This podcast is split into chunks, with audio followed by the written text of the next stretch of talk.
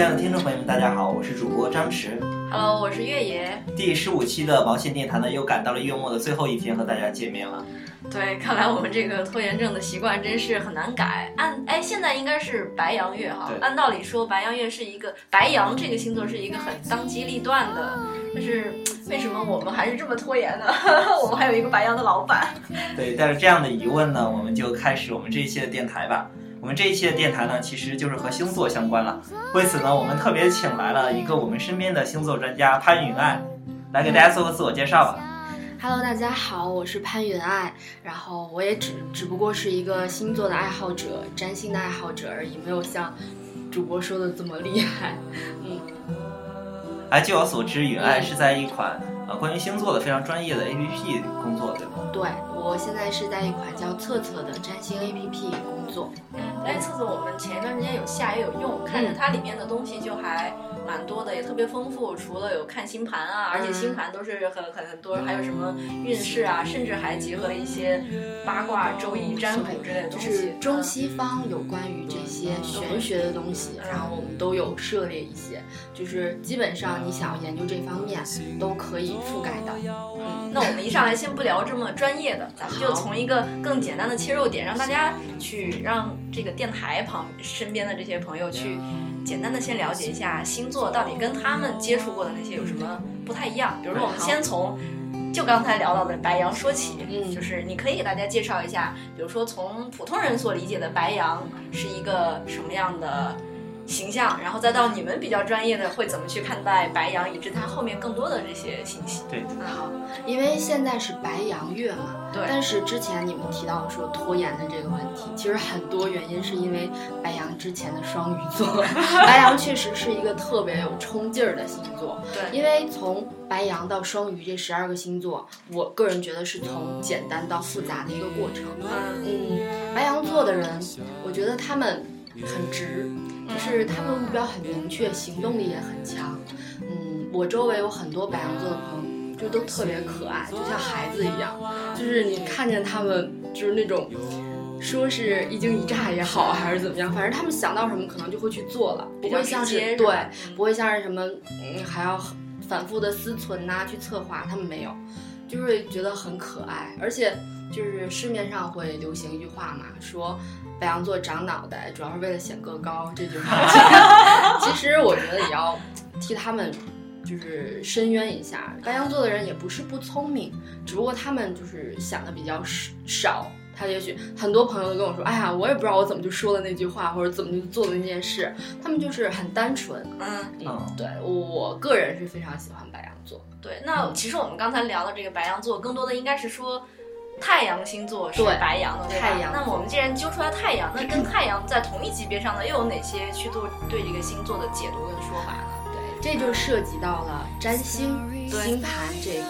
大家现在市面上大家理解的星座就十二个，对就是你生日在哪一段儿，然后嗯你就是哪个座了。然后很多人都说，哎，我不像啊，对对对然后就各种质疑。嗯其实确实每一个人都生而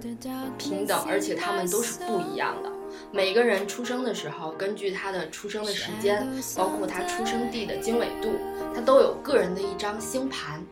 这个星盘就听着，哎呀，像是一个谜题一样。其实你可以把它理解为一种人生的一个人生的一张地图。就他会告诉你，就是每个人不可能你什么都好，什么都不好这种。他会在这张星图里展现出你的优优势、你的优点、你的性格特征，包括很多很多你个人的信息。但是很多人也许一辈子都不能了解到自己有这个潜能。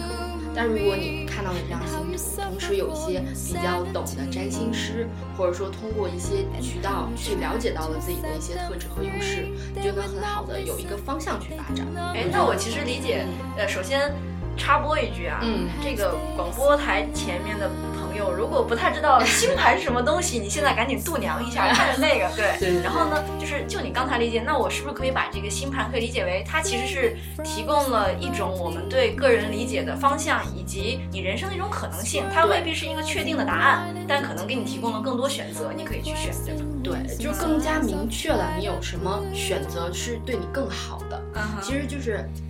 很多人说是很了解自己的人，其实这种话没有人可以轻易的断定你就很了解你自己。就每个人的潜能是需要你去发掘的，要不然可能就真的被埋没，或者说你也许因为喜好走了一条并不是你人生特别优选的一个选择的道路的话，反而对你的能量是一种耗费。我觉得。OK，那刚才我们聊到了星盘以后，那这个星盘里面就是。跟太阳相对应，我我就我知道的，会有比如说月亮啊、上升啊，甚至水星啊这些，对，这些又是一个什么样的？一般星盘中比较重要的要素，你首先要看三个，就是太阳、月亮和上升。对，这三个分别是。太阳是就是我们传统理解的星座嘛？你可以稍微说一下。我们有一位男士已经完全进入了一种频频点头的状态，就完全不知道该说什么。测测的时候，嗯，我体验了一下嘛。其实比较基础的功能就是你一上来就做一个相关的测试，嗯，把你的个人信息输进去之后，然后就可以得到你的三个不同的星座，叫太阳、上升和月亮。对，看完了之后呢，我就就感觉，哎，好像不太能够理解啊，因为我知道我自己是狮子座的，但是怎么就上升又金牛了，然后又月亮又是。又是金牛啊，月亮是金牛，天上升是巨蟹，上升是巨蟹，然后应该有很多男生都有像我们池总这样的困扰，嗯，因为就刚才书接上文，太阳就是你本身的性格，是你自我，就是呃很很外显的东西。太阳同时也代表，比如说你的爸爸，就是你生命中重要的男性角色，这种个人意志这些。月亮呢，更多是你想月亮出现在晚上嘛。就很多人白天是一种状态，他到了晚上又是另外一种状态，更自我，对，内是你，对对对，是你内在的一个状态，代表你的家庭，然后家庭包括你的一些情绪上的，就很多人他没有照顾好自己的月亮，所以说他就会情绪上很没有照顾好的状态，就是月亮就代表你。内心的一个状态哦，是不是有点像这种很多人外表看上去特别的开朗外放，但他其实是个内向的人，就是因为他的月亮可能会偏对对对，有可能它的太阳和它的月亮就差异很大，甚至有一些呃对不好的相位啊之类的。对，上升呢是你给别人的第一印象哦，对对，上升一般，比如说很多人让我去猜他的星座，我也可能就是根据短暂的短暂的那个相处，猜出他的上升星座是什么。然后也代表就是你就是一些外在外形，对，而且嗯，一直自己去理解是以为你本来是比如说狮子座，后来上升上升就上升到别的星座其实你这个解释也非常的好，就是一般到了三十岁以后，就是你的土星运行了一个周期之后，很多人就更更偏向于自己的上升星座。对，一般你在年轻的时候，小的时候，更多的。是你的太阳星座在起主导的一个作用，是吧？当然，这些也是你后天环境啊塑造，肯定都有影响。但是这张就是对你基本的一个介绍。对，那水星这个事儿，就大家会比较能听到说水星逆行，对吧？水逆也是在这个系统里面？除了日月生这三个之外，还有水星、金星、火星、木星、土星，还有天王星、海王星、冥王星。哎，这就是我们。这个地理课讲的那几大 行星吗？是吗？对对对，冥王星不是被驱逐出，但是它没有被驱逐出星座。对，占星不会抛弃 的。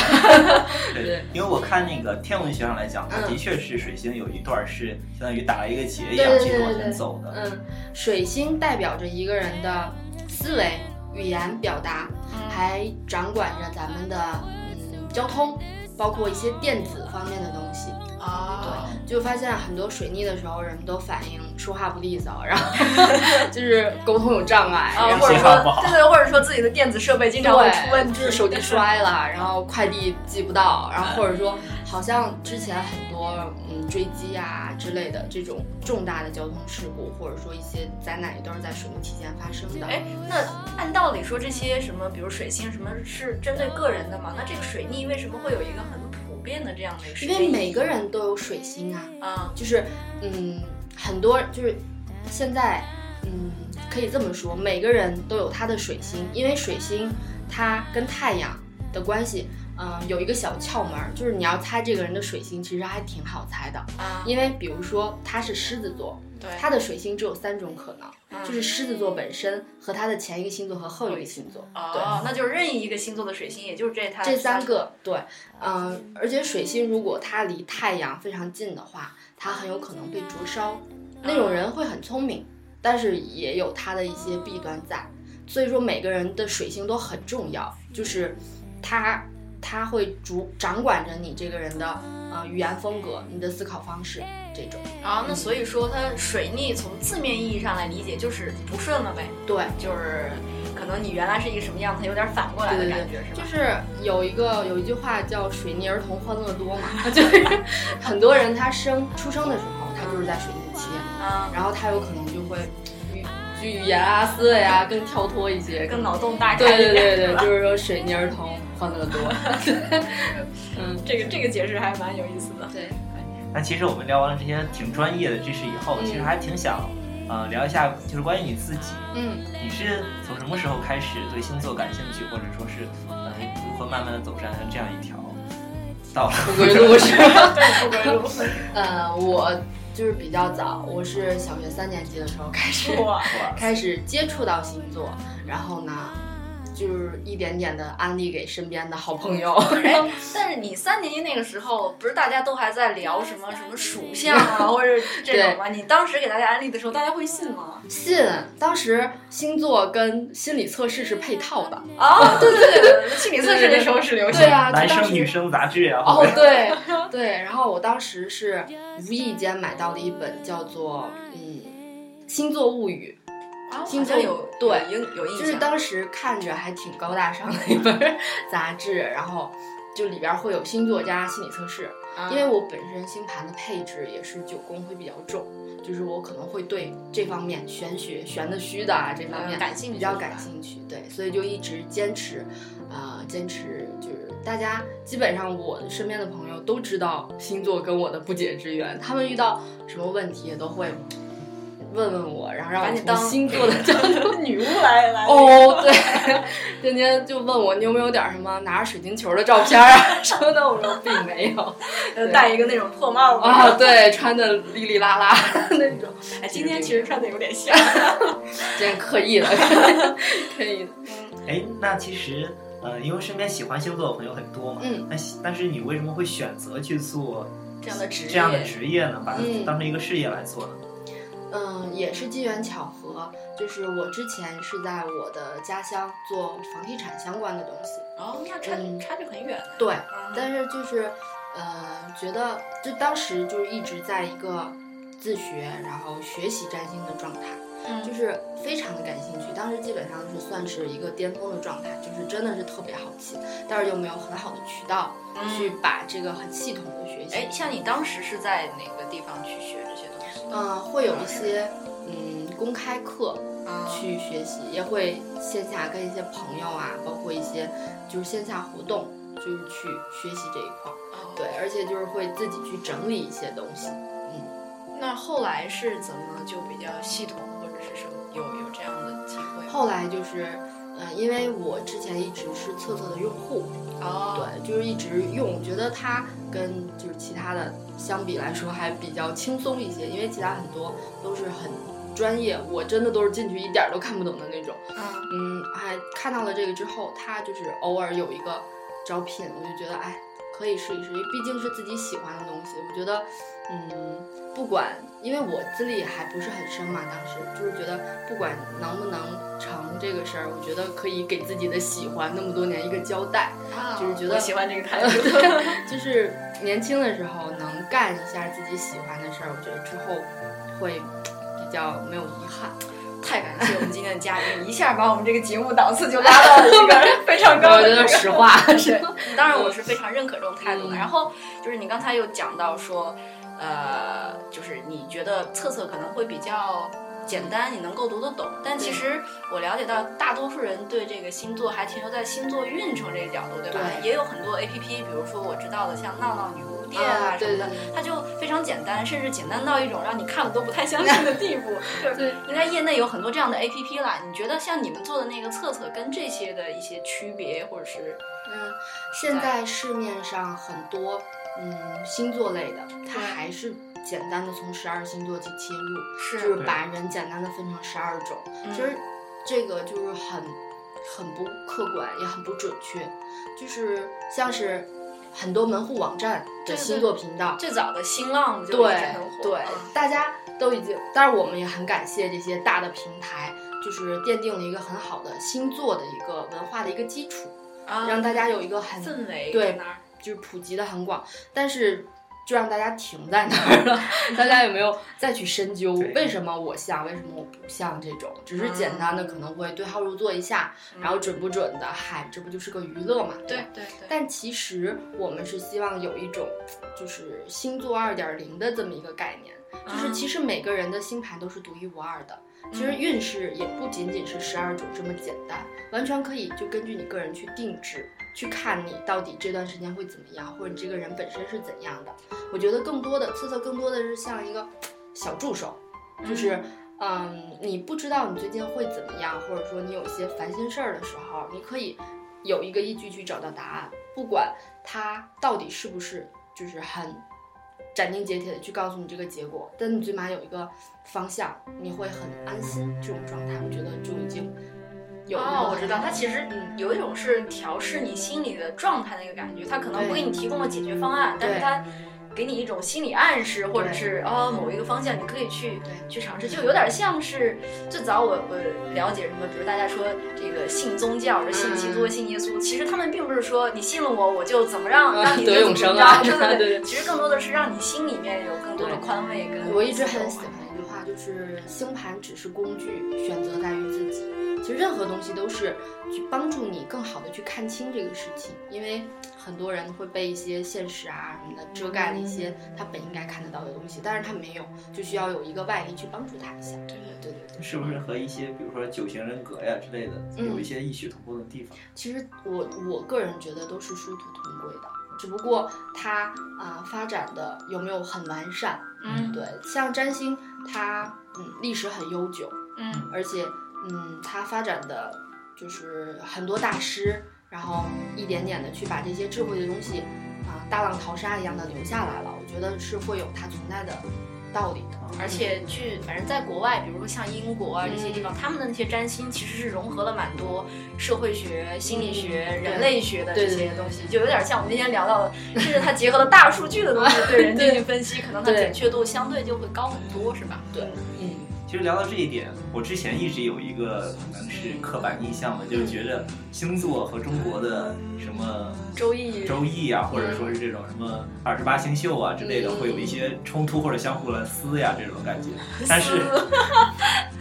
但是用了测测之后，我发现，哎，它好像哎很和谐的融合融合在一起。对。你对这一点是怎么看的呀？嗯，因为这些东西我个人是全都有测过的，而且也都有对比着去看，然后去研究这些东西。其实它真的就是殊途同归，它只不过方式不一样，表达出来的啊、呃语言风格不一样，但是它根据你这个人的出生信息给你匹配的那个结果，基本上都是大概是就是一样的，但只不过它侧重会不一样一些。精确度不一样。对，只能更更多的去佐证你这个人的优势和你的性格特征。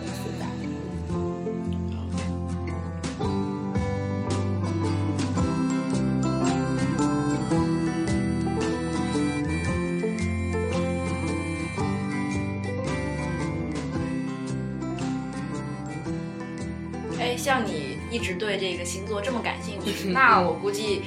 上门来找你问这个星座问题的也会特别多哈。那像你生活中会，比如说你给大家去算这个什么，会有什么特别有意思的事情发生吗？嗯，有意思倒没有，大家都抱着一个像是 救命稻草的一个，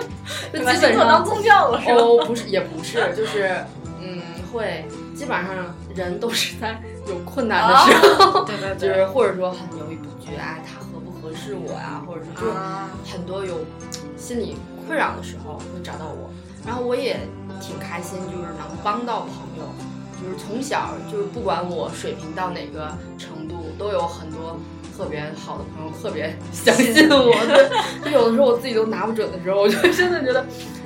也是我不断学习的一个动力，因为我现在看到很多东西，也会有很多不明白的地方，我也会去请教我周围的啊、同事啊这种。但是更多的，我会让自己尽量的学的扎实一些，帮助他们去解决一些问题。对，就是很多人都说就是一个知心姐姐的存在。对，那我可以理解为，其实学习或者说对星座感兴趣这事儿，对你的生活其实影响还应该算蛮大的哈。对，很多朋友都会去给我贴一个标签，这种 就觉得提到我可能就会跟星座有关系这种。对，哎，那你自己的生活中有的时候会用星座对你产生一些影响，或者去做一些决定吗？会，比如说像是运势，我每天都会看，然后也会学习着去，呃，怎么去就看它是怎么推出来的，就是去看它到底准不准这种啊。还有就是占星骰子，也是占星里的一个功能啊。就比如说有一些问题的时候，嗯，你就没法盖盖棺定论的去给他做一个判断，但是你问一个问题，然后投一个骰子，然后根据这骰子向你传达的信息去解释一下这个事情，对，这也是一个方式。还有就是连线和盘嘛，就是这个我是一直个人很喜欢，然后也就是可以看到人跟人之间互动的这种微妙的关系。对对对，就是我跟他也许刚认识，但是我要到他星盘之后跟他跟他合不合得来，不合得来的话，可能就尽量。对合得来的话就是，反正但是对于恋爱这方面嘛，我是觉得，嗯，世上没有绝对不合适的人，也没有绝对合适的人。他只不过是给你一个佐证，对，就是让你给你一些很好的建议，让两个人怎样更好的去相处，但不要，嗯，很多情侣因为我们这个合盘就不就是分低嘛，然后就分手啊，哦，还有这功能？对呀，就是我们经常会开玩笑，就说因为本产品引起的各种分手、离婚、撕逼，我们概不负责这种。对，就是大家还是要理性客观去看待这个事情。对，反正。其实提到理性客观这事儿吧，我觉得张弛可以替广大男同胞们 来问一问。对啊，感觉从头到尾他都可委屈了。因为其实呃，并不是说我不不信星座，而是像多数男生一样没有那么的了解。嗯。嗯，可能更多男生会觉得他呃，充其量就算是一种消遣，看一看运势怎么样，或者看一看什么合不合啊这种，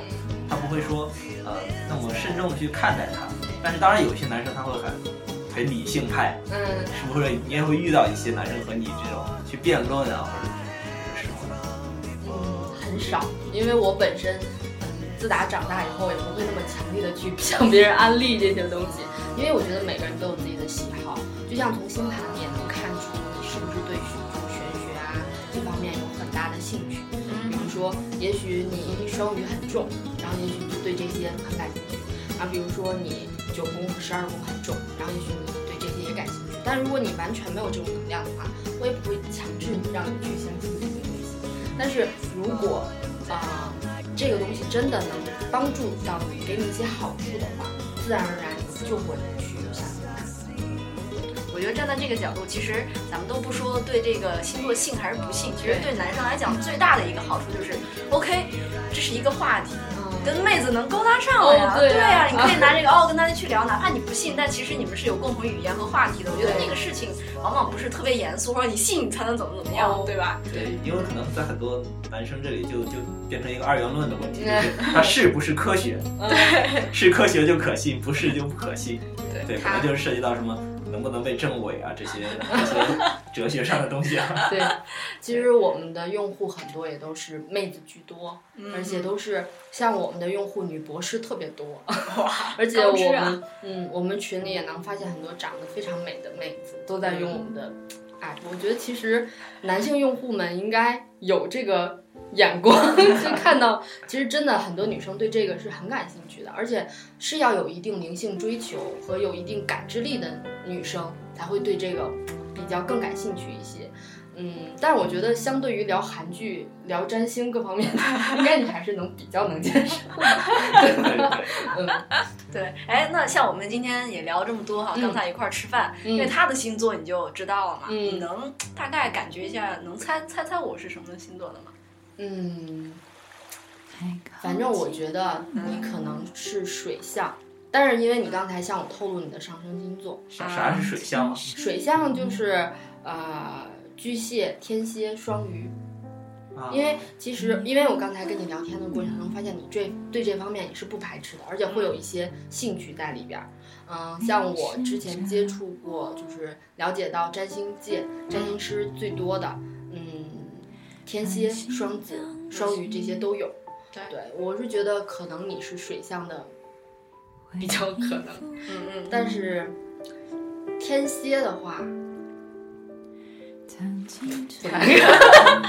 不太像，就是没有那么强强的那种。我觉得可能不是巨蟹，就是双鱼这种嗯状，态。还还是嗯还是蛮准的。我双鱼，啊，嗯，然后我我我刚给你透露了上升是吧？对我上升是嗯就是上升的话，上升狮子其实还挺好的，就是对人会很热情。嗯就包括像他配置，虽然说他是一个狮子男，对，但是因为它里边有很多很暖的配置，比如什么巨蟹呀，嗯，之类的，就会看着没有那么霸道总裁 的感觉。对，当然我觉得他现在年轻，到了三十可能暖的那一面会表现的更多些。是个好爸爸吧？居家好男人。嗯，挺好。莫名其妙把你夸了，这不行啊！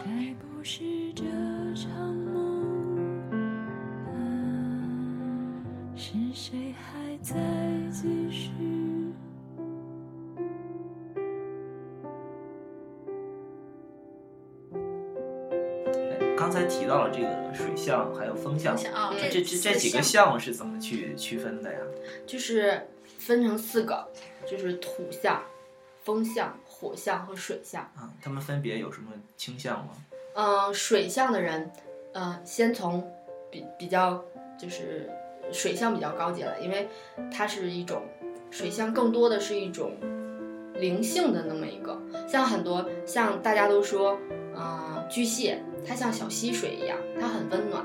嗯对然后天蝎像是深潭水，啊，很多人都看不说懂是吧？对天蝎，嗯，就珍爱生命，远离深天蝎。但其实天蝎，如果他一旦你进入他的小圈子的话，他是非常非常好的一个朋友啊或者伴侣，因为他们会很真心的去对待你，但是他周围。嗯，会有一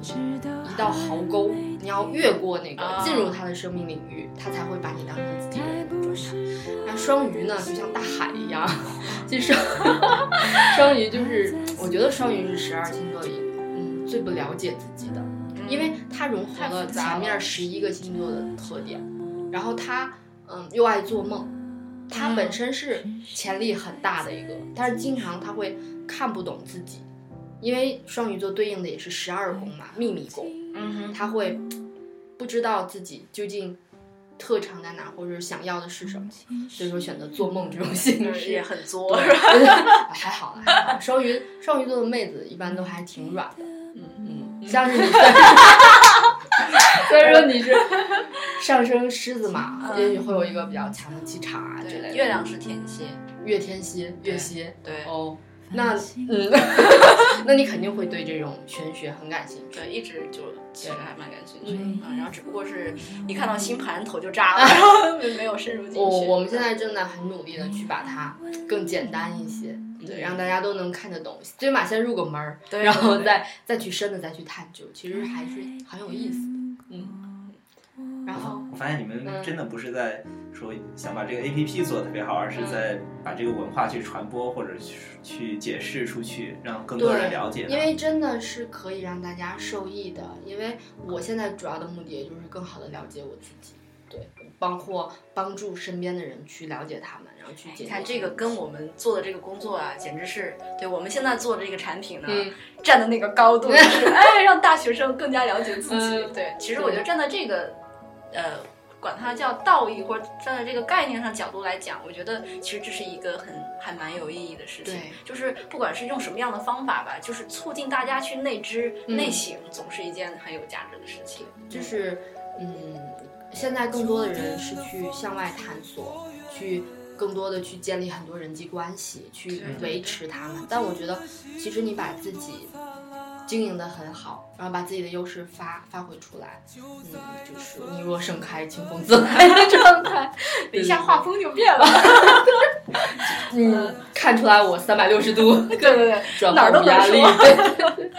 好，那既然我们也都是做算跟产品相关做产品的嘛，我们嗯最后也来看看我们用的这些 A P P，如果要是给它赋予一个星座性格的话，嗯会觉得它更像什么？我们就先拿先拿微信开刀吧。嗯，比如说它大家用的比较多，你会觉得微信更像是一个什么星座的 A P P 呢？其实只要跟 A P P 啊、电子啊，就是网络啊这方面沾沾边儿的，嗯，都可以往风向这方面去靠。风向是一个什么样？风向就是交流沟通，哦，像是双子，然后天秤和水瓶，都是这种，就像是水瓶座，它就是电子电子方面很就是很擅长啊，这方面，就是而且我觉得啊，在很久之前啊、发明即时通讯这种东西的，我觉得它就是一个水瓶座，而且水瓶座他就是一般不都说水瓶座是外星人嘛，就是十一星座，就是地球人的十一个星座加上水瓶座，但是微信它又。我觉得它产品做的很成功，就是它很简单，它把即时通讯做到极致。这种什么星座呢？我觉得它水星肯定是一个，嗯，双子座。嗯然后它太阳星座的话，我觉得是一个很纯粹的星座，就算是白羊吧，我觉得。白羊啊，白羊好好棒啊！何老师听了应该会很高兴啊。对，我们老板也是白羊座。对，那我们就再说一个，你们嗯，豆瓣儿，啊，对，豆瓣，豆瓣很文艺，嗯，然后也很，它里边很多东西就是什么电影啊、嗯，什么音乐呀、书啊我觉得这些水象水象是吧？包括像是，其实书影音这几个方面都可以对应上相应的星座，啊。比如说像射手座，嗯。我觉得射手座跟双子座它是对宫嘛，嗯。射手座它像是一个老师一样，然后双子座它像是学生，然后我觉得射手座更多的就是去学习、去涉猎，我觉得书什么的跟是涉猎相关。对，然后呢，像电影，电影我觉得是跟双鱼座，我觉得双鱼座到了之后的状态，其实研究一些什么艺术，嗯包括宗教，包括慈善，我觉得对双鱼座都是很好自我实现的方式，他们也会很有自己的价值感。对，音乐的话，我觉得是金牛座，哼，因为啊很多对，就是其实大家都觉得金牛座木木的，然后慢慢的，其实他是。嗯很多人就是你发现他声音很好听，啊有可能他就是星盘里有很重的金牛的，就是配置。比如说他如果我我我，对唱歌跑调？太，如果他太阳。呃，水星、金星都是金牛三合相的话，你会发现，嗯，他唱歌很好听，声艺术戏谑的很多，对对对对对对对，我觉得音乐跟金牛座有很大的关系。对，所以什么什么 KTV 小霸王之类的，赶紧去看看自己的星盘 是不是水对这个金牛很多哈。嗯，嗯，好，那主体的部分应该就差不太多了。对，嗯，嗯，哎，你有什么想再跟大家安利的吗？安利呀、嗯嗯，安利一个，就我觉得对大家都有好处的吧。就是我每个月会坚持一项工作，就是新月许愿。新月许愿是对一个就是嗯，每个月不是嗯它不是按自然月去划分一号这样，啊它是嗯每一个星座开始的那个时候都是星座的新月，啊那个时候特别适合去许愿。嗯我是坚持了很长时间，就是也改进了很多。我会之前我是用小纸条写，写完投在许愿瓶里，但我发现它反馈非常不好，就是因为你在瓶子里你也掏不出来，你没法看自己愿望实现没实现。然后之后我是在出去玩的时候买了一个非常喜欢的小本子，每每次到新月的时候，我会根据因为会它新月的能量会是不同的星座适合许它对应那个领域的愿望。啊我会去了解一下我的太阳星座和我的上升星座分别在哪个领域许愿会比较好，然后我会把它写下来，然后，然后并且努力的去实现它，不是说你许愿之后就他就因为对我觉得其实真真的就是他只是给你一个方向，其实成不成还得看你自己。看你自己之后，在下一个月的时候，你可以看一下你上个月许的愿望进度怎么样啊？我觉得是一个非常好的自我去规划的一个对规划和激励，而且你可以借助宇宙的能量去帮你实现一些东西，我觉得是一个很好玩的过程，所以说可以安利给大家。哎，对，我觉得“好玩”这个词其实很重要。嗯有的人一说什么就很严肃啊，这不科学，我不信，然后就不去。其实我觉得整个生活也好，或者人生也好，它就是一个很享受那个你去在的一个状态，对你经历的一些事情，包括这种东西，其实你享受那种好玩的过程就已经很重要了。对我个人不怎么较真儿的一个人，就是喜欢就做啊，不喜欢就算了。对对对，认真你就输了。可以任性。那好，我们今天差不多就聊到这儿，也非常感谢潘云爱来到我们的电台，给大家普及了这么多星座的知识。也是希望大家如果对这方面感兴趣的话，可以自己去探究一下，还是挺有意思的。对，然后我站在一个这个门外汉的角度，也可以给大家安利一下，你已经有一个出街的一个状态，一只脚踏进去了，是吧？对在门外。可以给大家嗯安利一下这个测测，因为我自己呢，的确也用过很多相关的 APP，包括我也比较感兴趣苏珊米勒的那个星座运程，我还是觉得你们测测做的是会还蛮好，也蛮就是它是专业，但是解释又很通俗，嗯一般人还是蛮能看得懂的，所以对这个感兴趣的同学呢，也可以去哎下来看一看。对，谢谢谢谢嗯，好，那我们今天就聊到这儿。好好，好，祝所有白羊座各种星座的朋友们都天天生日快乐！对这个月生日对快乐。对。嗯，对，其实它是埋了一个彩蛋啊，我们都懂的。对，就是送给大家一个生日祝福，不管你是哪天过生日，然后都希望像过生日那天那么开心。对，谢谢好原的爱，好，谢谢我们下期再见。嗯，拜拜。变成透明的高墙，没能变成你。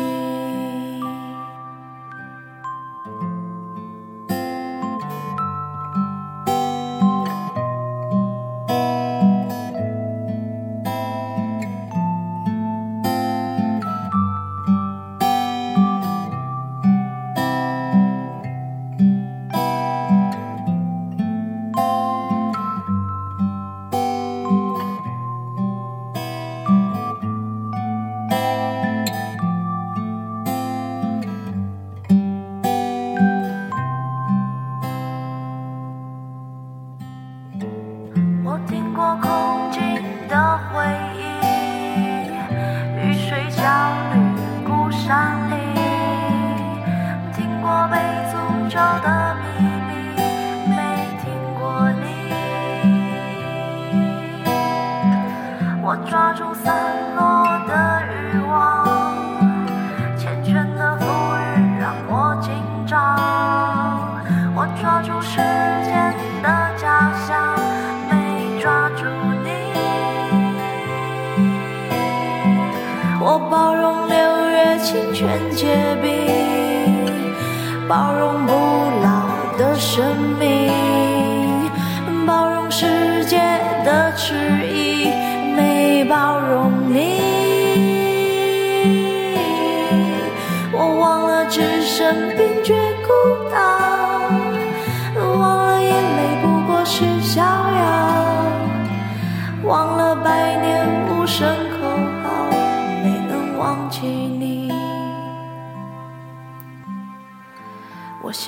更好更圆的月亮，